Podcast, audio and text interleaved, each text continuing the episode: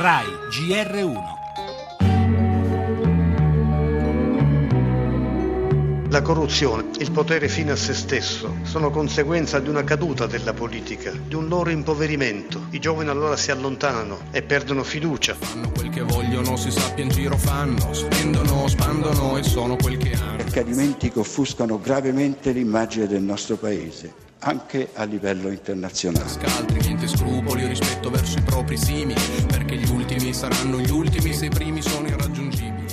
Per paradosso sono molto più pericolosi i colletti bianchi dei casalesi. È molto più facile contrastare fenomeni criminali chiari, molto meno persone che sono apparentemente per beni, quelle che tu ti trovi a fianco. Mani ipocrite, mani che fanno cose che non si raccontano, altrimenti le altre mani chissà cosa pensano. Sono cambiati dei sistemi, magari non c'è più il finanziamento illecito ai partiti, però complessivamente a me sembra che nel nostro paese la corruzione continui ad essere endemica.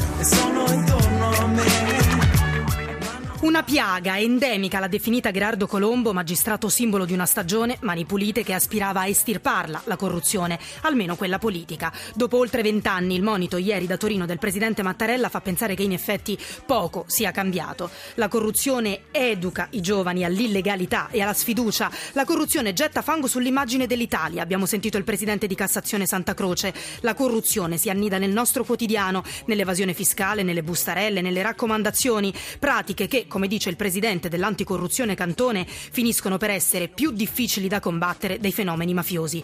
L'Italia sta affrontando molte sfide, la ripresa economica, il lavoro, ma se non si vince la battaglia culturale contro la corruzione, rischiamo di vanificare qualunque successo.